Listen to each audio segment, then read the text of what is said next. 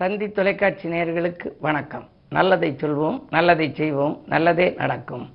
இன்று பனிரெண்டு ஏழு ரெண்டாயிரத்தி இருபத்தி மூன்று புதன்கிழமை.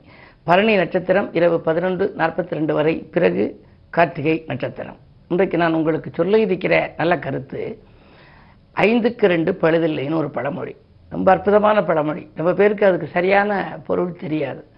அதாவது ஒருத்தர் வந்து ஒரு பசுவை விற்றார் அவர் வாங்கிட்டு போனவர் வாங்கிட்டு போயிட்டார். காசு பணம் கொடுத்துட்டு வாங்கிட்டு போயிட்டார். அப்போ வாங்குற போது கேட்டார் இந்த பசு என்னென்னவெல்லாம் ஐயா கொடுக்கும்னார். ஐந்து வகையான பொருள்களை கொடுக்கும் அப்படின்னார். என்ன பொருள்னு கேட்டார். பால் தயிர் நெய் கோமயம் சாணம் அஞ்சும் கொடுக்கும் அப்படின்னார். ஆறு மாதம் கழித்து அந்த வித்தவர் வந்து கேட்டார் இப்போ என்ன நல்லா நல்லா இருக்கா பஸ்ஸு அப்படின்னாரு. என்ன அஞ்சும் கொடுக்குதான்னு கேட்டார். இல்லையா அஞ்சுக்கு ரெண்டு பழுது இல்லை அப்படின்னாரு. ரெண்டு இது கொடுக்குதுனாரு. என்ன ரெண்டு கொடுக்குது அப்படின்னா கோமயமும் சாணமும் கொடுக்குதுனாராம். இது வந்து நகைச்சுவைக்காக சொல்லி கிராமப்புறங்களில் சொல்லுவாங்க.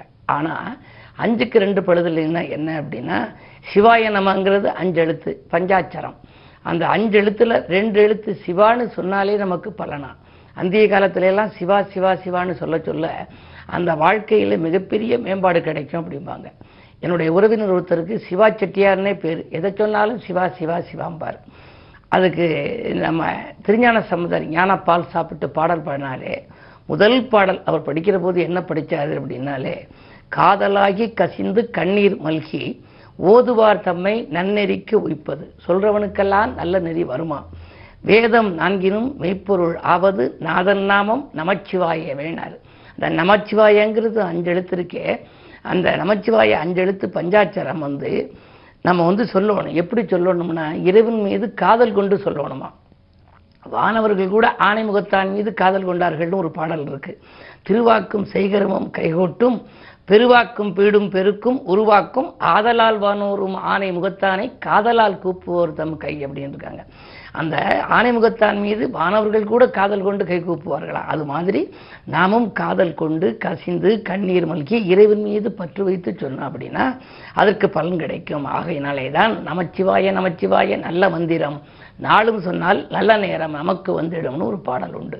அப்படிப்பட்ட இரண்டெழுத்து மந்திரமான அந்த சிவாய நம என்பதில் உள்ள சிவாவை நீங்கள் சொன்னால் கூட வாழ்க்கை வளம்பெறும் என்ற நல்ல கருத்தை தெரிவித்து இனி இன்றைய ராசி பலன்களை இப்பொழுது உங்களுக்கு வழங்கப் போகின்றேன். மேகராசி நேர்களே உங்களுக்கெல்லாம் இன்று ராசியிலேயே சந்திரன் குருவோடு இணைந்திருக்கிறார். குருச்சந்திர யோகம் செயல்படுகின்றது. குருவினுடைய பரிபூர்ண பார்வை ஐந்தாம் இடத்திலே இருக்கும் உங்கள் ராசிநாதன் செவ்வாய் மீது பதிகின்றது. பொதுவாக ஐந்தாம் இடம் என்று சொன்னாலே பூர்வ புண்ணியஸ்தானம். பூர்வ புண்ணியஸ்தானத்தில் ராசிநாதனிலிருந்து குரு பார்த்தால் ஆதாயம் அதிகமாக கிடைக்கும். அலைகடலை தாண்டி வரும் செய்திகள் கூட உங்களுக்கு அனுகூலமாக இருக்கலாம்.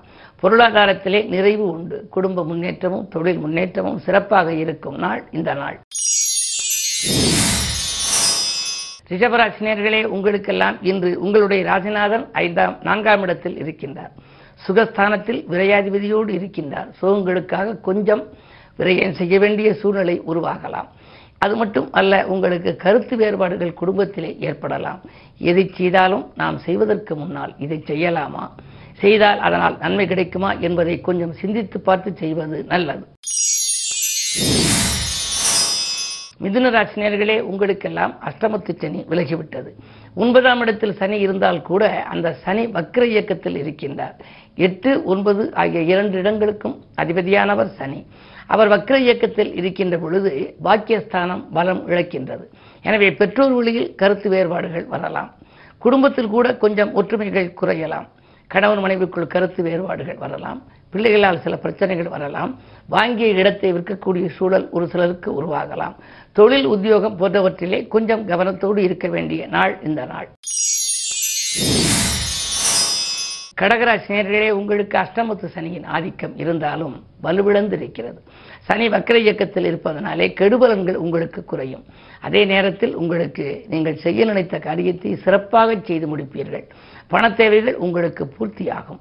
நீண்ட நாட்களாக எதை எதிர்பார்த்து காத்திருந்தீர்களோ அது நடைபெறும். சிம்மராசினியர்களே உங்களுக்கு கண்டகச்சனையின் ஆதிக்கம் இருக்கிறது.